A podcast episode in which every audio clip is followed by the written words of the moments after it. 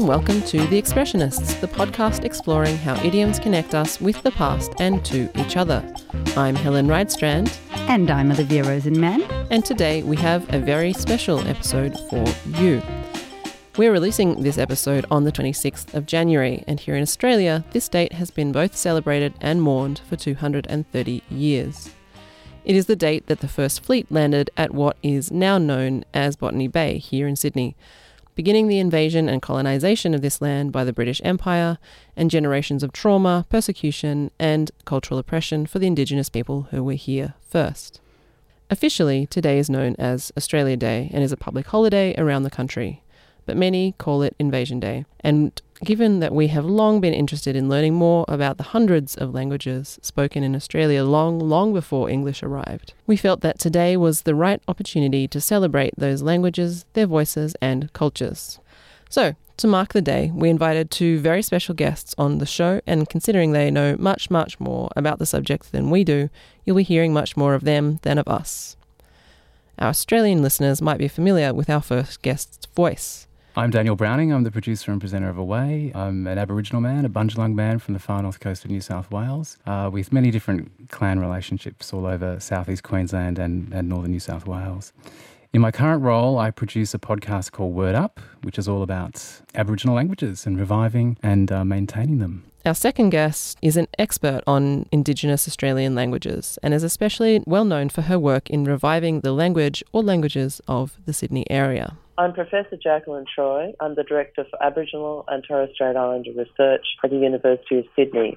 I'm responsible for developing the university's research strategy across the whole university, irrespective of which discipline, so whether it's engineering or visual arts or medicine, uh, linguistics. I'm helping the university to develop its program of research so that we can support Aboriginal and Torres Strait Islander communities in their aspirations into the future.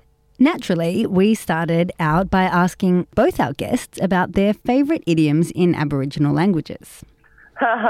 One of the ones that always makes me laugh is that um, the Aboriginal people, in observing these First Fleet Marines in particular, exploring the country in and around Sydney, as they'd go through the dense bush, they'd be wearing their full kit.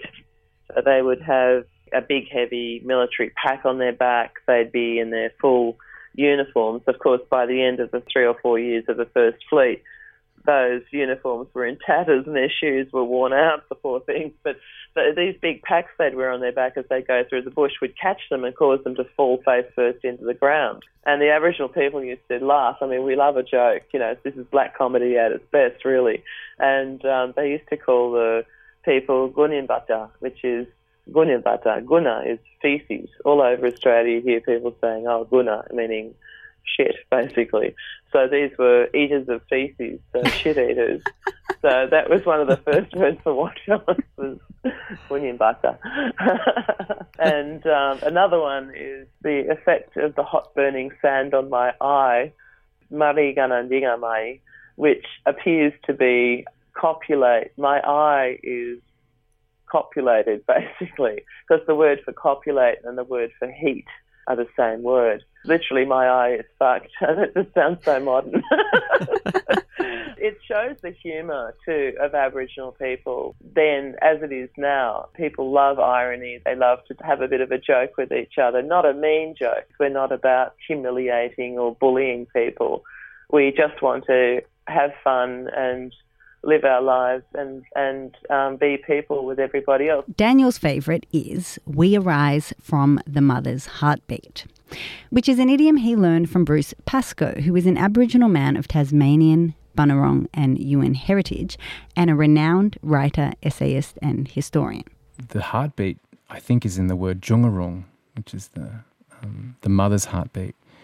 We all rise in the mother's heartbeat. And I think it has something to do with Yuin country, about a particular feature of the landscape, um, perhaps a cleft in a rock or something where the mother, in a kind of supernatural way, where the mother resides.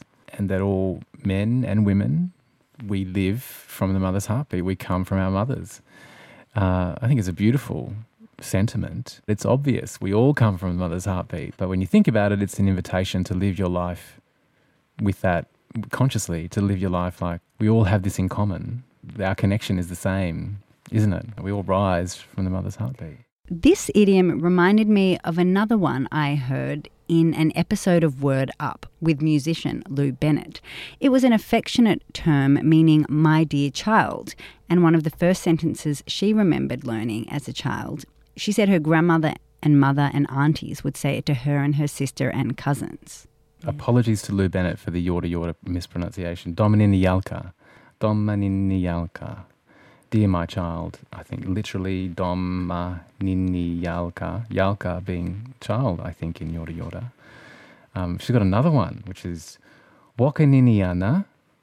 Wakaniniana, which means where are you going? Like a question. Um, or maybe not, like what are you doing? And I think she talks about in relation to a question that you might ask every Australian. You might ask that of the country. Where are we going? Um, Wakaniniana. And I think she's actually used it in songs that she's written, retaining language through song. You know, song is an incredible way to retain language, and that's what a lot of our singer-songwriters are doing at the moment. Um, she's got another beautiful phrase.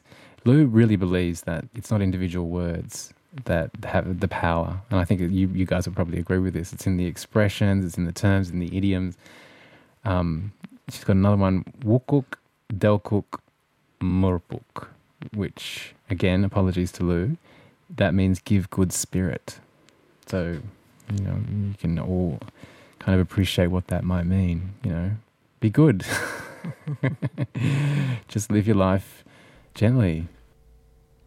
Talking to Daniel, I came to feel something I couldn't quite put my finger on, but it was a sense of a strong connection between the language and the land. I put this idea to Jakelin Troy. Aboriginal people say that we don't own the land, the land owns us. So that's a very typical thing said all across Australia. The things that distinguish our languages are what is very specific to our countries. So in Australia, we have about four hundred seven languages, is the latest estimate being done by researchers who are looking at the, if you like, genetic history of our languages.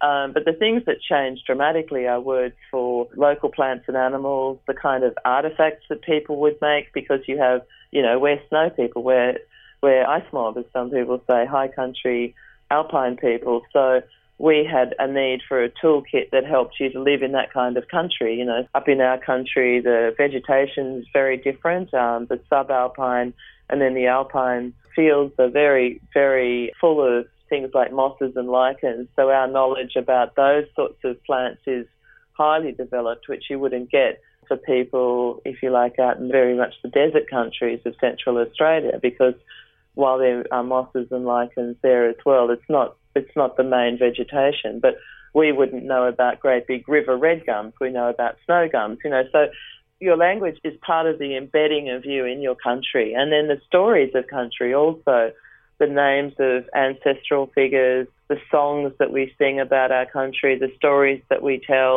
the history of our families, and indeed the history of, you know, the invasion of our countries is different everywhere. So all of that local knowledge is held in the language. And, you know, when a language disappears, all that knowledge that person has goes with them, unless they've had the chance to pass it on to the next generation. And this is the tragedy of what's been happening with our languages, is that people have been passing on without the opportunity to share that language.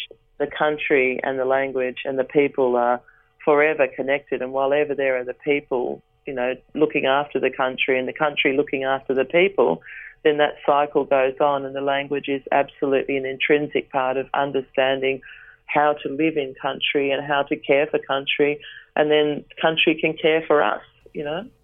We learned from Daniel Browning how place names in Aboriginal languages are deeply related to the land and are less about ownership and more about function.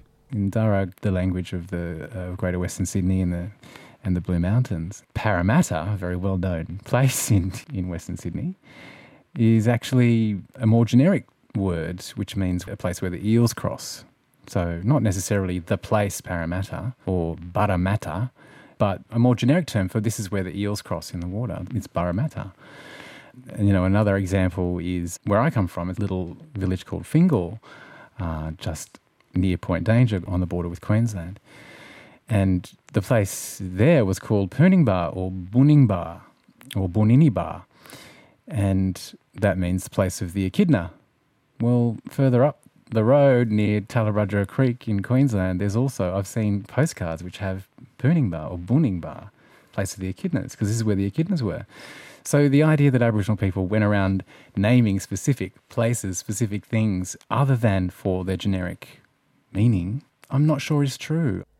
We also had a chat with Daniel about some of the politics surrounding using Aboriginal names or words to name new developments here in Sydney.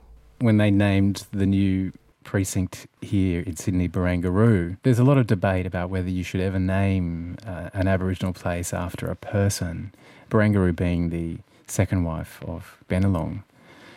And she was an incredible warrior. She was a fighter. Like, she would not be happy. She would never have sold out, you know. She just, that wasn't in her nature. So a lot of Aboriginal people from Sydney were most upset that Barangaroo had been chosen for the name of that particular place. And, you know, social housing was being was being reclaimed, um, and this multi-million dollar developments, and no Aboriginal person could afford to live there. How she would feel about that. One important term that has already come up, speaking to both Jakelin and Daniel, is the term country, which has special resonance for Aboriginal Australian culture. And it's one that I've always wondered about. So I asked Daniel if he could tell me a little bit about its history. Country is so interesting because to describe my country, to give a sense of ownership and of a specificity, you know, that first happens, I think, in, in eighteen forty-three, certainly first recorded use in the newspapers. And a man from the Botany Bay region uses it to say, all this, my country. You know, with a sweep of his hand, all of this is my country. In English, that's not a common usage. So he enlarged the meaning, and, you know, successively over the years, we we all start to think about country as, as being a particular place. My country, your country. And I, you know, I can't remember a time when I didn't use the term in that way. It's certainly become part of, of, of Aboriginal English, an important part of Aboriginal English. I was curious if Daniel grew up speaking the Bundjalung language. Certainly not. You know, I come from a part of the East Coast which was, you know, first sighted by Cook. He came past the far north coast of New South Wales, named Mount Warning, which is near Mullumbah, and Point Danger. And my country is between those two points, between Mount Warning and Point Danger. Kind of interesting, between warning and danger. What we had was just words to describe uncomfortable things. It was a polite language, a, a, a polite way of speaking to people so they didn't know what you were talking about. So words for your genitals, words for your bodily functions, euphemisms, essentially. We used our languages in, in a kind of euphemistic way. I wasn't allowed to, it wasn't passed on, but certainly in, we're going back to my great-grandmother's generation, her sisters spoke the language. So we're talking about someone who was born in nineteen oh seven and died in died in two thousand seven, my aunt. She wouldn't tell us about that language for a very good reason, and that was they were discouraged from speaking it. And that is why language is lost, because in the face of something inexorable like English, uh, Aboriginal people are going to start speaking English uh, and using their own language in private. And that's what I remember hearing, is that the elders would talk about how they would remember certain words, or they would understand what, what the elders were talk- their elders were talking about, but it was used as a private language. It was code um, when they didn't want to be heard or didn't want to be understood. And also it's a kind of, it's passive resistance, isn't it? You speak your own language in order to to not tell the government or the Gunjabal, the police, what you're doing. And this is in an era when children were taken from their families. So language is very powerful, isn't it? I mean, the right to speak it is very powerful. And I think all Aboriginal people have a sense of that. Jakelin didn't grow up speaking her language either, but a few years ago she began learning it. I asked her what that was like. It's an incredibly emotional journey. I, when I first stood up in public and simply said, I am Nyamechi, which is my clan name, Nyaya Nyamechi Mitong, I am of the Nyamich clan, I, I, it hit me so hard that I was actually using my language speaking in my own language, being Nārugu in my own language, that I just broke down and wept. And I was at a, a conference. I was a keynote speaker. I was in front of hundreds and hundreds of people. And it was just this kind of, I don't know, maybe a mixture of grief and relief that I could stand up and say, here I am. If I really unpack what this means to me, and to speak my own language, to be able to be Nārugu in Nārugu without having to use English, it's now something I really want to do personally. I found a song about our people from eighteen thirty-four, written by the Monero women and recorded by an explorer, as they're called, um, Stefan Locki, who is Polish and was going through my country in the early nineteenth century. And the song is translated as Unprotected Race of People. Unprotected all are we. That's how it was translated. And it was a song of the Monero women saying, you know, why is this happening to us? And that's so early. I, you wouldn't even think that our country had had much impact by then, but it was. So in some ways, speaking my language is like giving voice to all of that loss, but all of the future as well, who we will be into the future. Jakelin has also been involved in a lot of work in helping to reawaken other sleeping Aboriginal languages.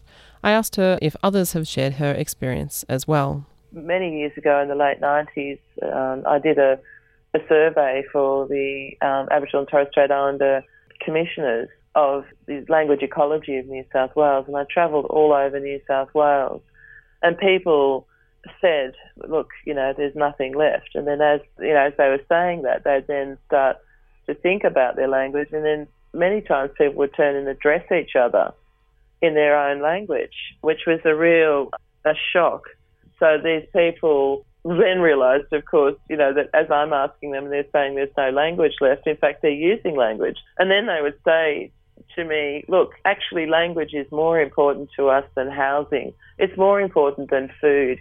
It actually is who we are, because to be able to say what you want to say in your own language is a most remarkable experience, you know. It gives you back your identity. It helps you to articulate who you are and what really means something to you, and to also share all this cultural information.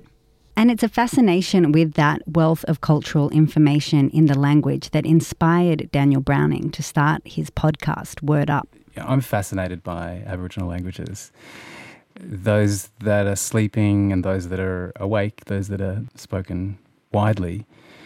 Look, I think my fascination is how it describes a way of life, how it describes Aboriginal people, how it describes our relationships with each other, how it describes the world as we saw it, um, and how it describes the country that we live in.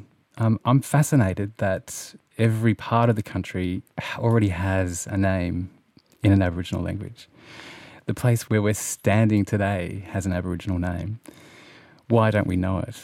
I mean, that's what drives me, is this this desire to uncover what's already here in this country. I think we can know the country better if we speak more Aboriginal languages. Jakelin Troy's groundbreaking work on the Sydney language illustrates Daniel's point beautifully.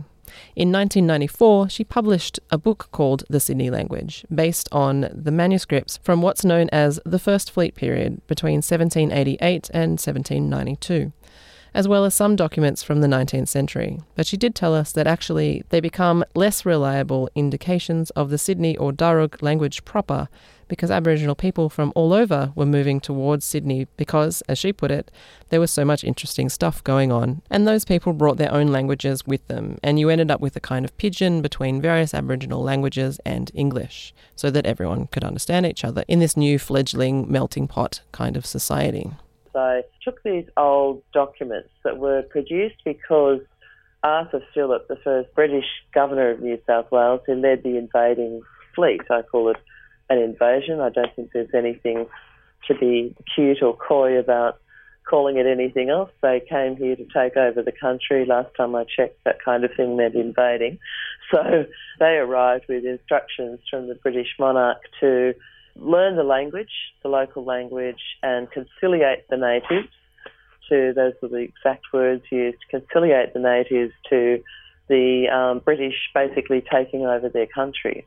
So these First Fleet officers in particular, who were already multilingual people in the late eighteenth century, anybody who was educated, and they all were, were able to speak at least several European languages. They also studied ancient Greek and Latin as part of their normal studies. And many of them had also seen action, in inverted commas, in India and in the Americas. So they were experienced of other cultures outside European cultures. And one man in particular, William Dawes, uh, who was the protege of Sir Joseph Banks, was a particularly brilliant linguist and language learner. He used his knowledge of ancient Greek, which is a language that works in a very similar way to the Aboriginal languages of Australia. So he used his knowledge of ancient Greek as he was learning this local language to write the language down. And he put his knowledge into three little moleskin notebooks. And if I could just pause to insert a delightful factoid here. Jakelin told us that Dawes' notebooks, which of course she's seen firsthand, are almost identical to the moleskins that are very trendy today. The notebooks contain a description of the sounds of the language, a lot of vocabulary, but also verb paradigms, so setting up how the word is declined, if you like. So we've got this wonderful set of information about the language of Sydney, and I was able to use that information to work out how the sound system worked, thinking also about what we know about other languages in the same family as the Sydney language, the Parmanungan group of languages. Once I'd sort of worked out the basic sound system, I was able to take that information about the meaningful units of sound and work out what are the meaningful units of meaning, if you like. So how do these sounds come together to create words, what we call words? So the morphology of the language, which is the basis of the grammar. So you can actually see the people learning. And, and there are notes saying, I asked, um, for example, Patyegarang, who was one of the um, key people who features in the Dawes notebooks, a young woman called Patyegarang, who particularly had a, um, a language learning relationship with William Dawes. She taught him her language and he taught her English. But you'll see in the notes where he's checking. Um, I, I asked the girls about, he'll say, about this particular sentence and how they constructed it, and they re- they corrected me and said, no, you say it this way. So you can actually see the language learning process going on and the language analysis process going on. Me again, just want to insert another little fact here that I really loved. Jakelin told us that the notebooks are actually the second iteration of Dawes's work. When he was working with Aboriginal scholars, he first made notes on slate because paper was such a scarce commodity in the First Fleet period. Turns out they'd prioritised things like food and farming equipment on those first boats, which makes sense, but it's just not something you'd really think about. But those notebooks are still held in, in England, and it would be wonderful if they were here, because even though we've got a a copy of them, that many of these early documents for Australia were copied, you know, photographed, microfilmed. So it's old technology, very old technology now, and was sent out to Australia. But it's never the same as being able to look at the original. Very good facsimiles help, and there is a website, the William Dawes website, so anyone who's interested can go and have a look at that website, but it's still difficult to really easily get access to to examine those notebooks. There's nothing quite like looking at the originals. So, uh, and they are the first description of an Aboriginal language of Australia, written down in the form that we now use when we're, you know, being scholars or community are trying to get their language going again. Um, written texts are now absolutely critical. Of course, there are no early recordings because that technology hadn't developed, no photographs, no film. So for a lot of other Australian languages, we have those kinds of resources, but we don't have that for this language. So these are the holy grail, if you like, of Australian languages. Like Jakelin, Daniel highlighted how Aboriginal people have always been active participants in sharing and helping to record their languages and cultures. As long as there have been recording devices, Aboriginal people have been giving their language, sharing their language. Um, have we always had access to it? No. Are we increasingly getting access to it? Yes. There's already a name in language for everything, everything on the continent. Every place, every river, every mountain, every hill, but most importantly, every relationship.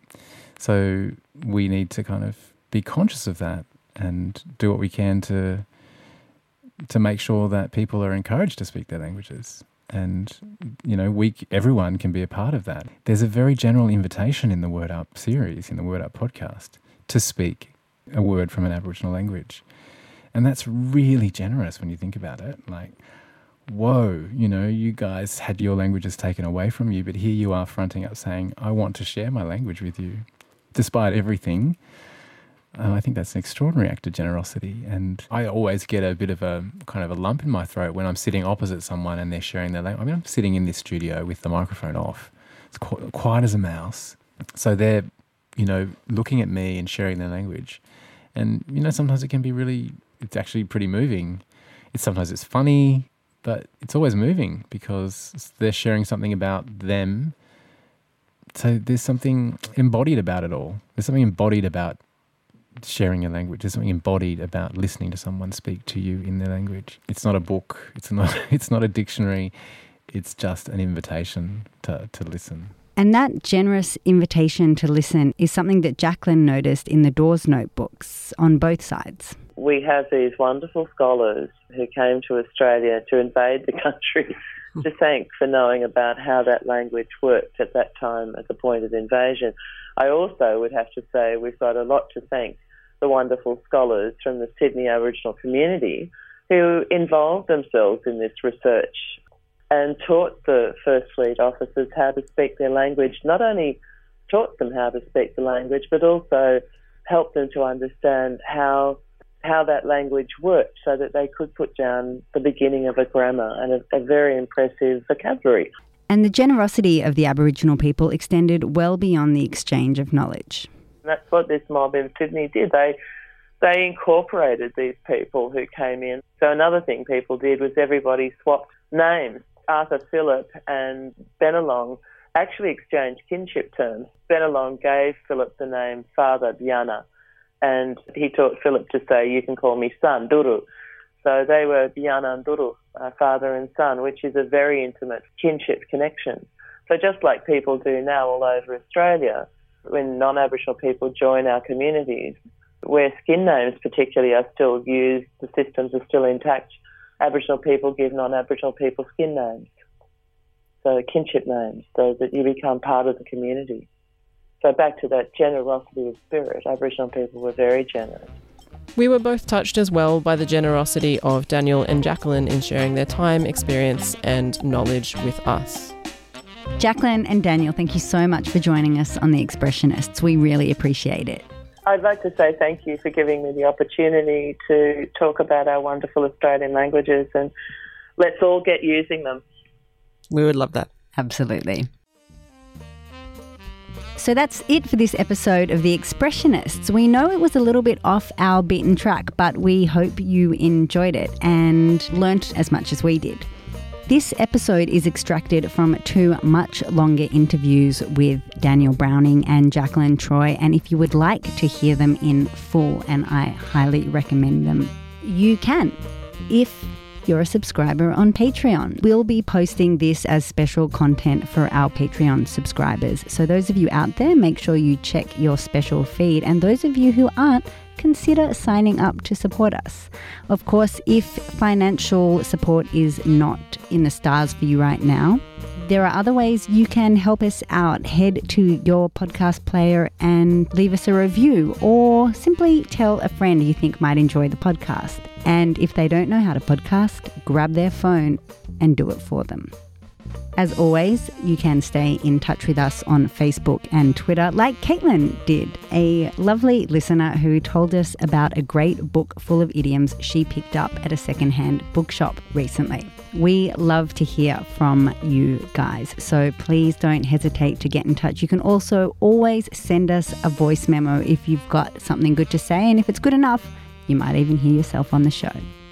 That's it from The Expressionists. I'm Olivia Rosenman. And I am Helen Rydstrand. And we'll see you next time. Bye.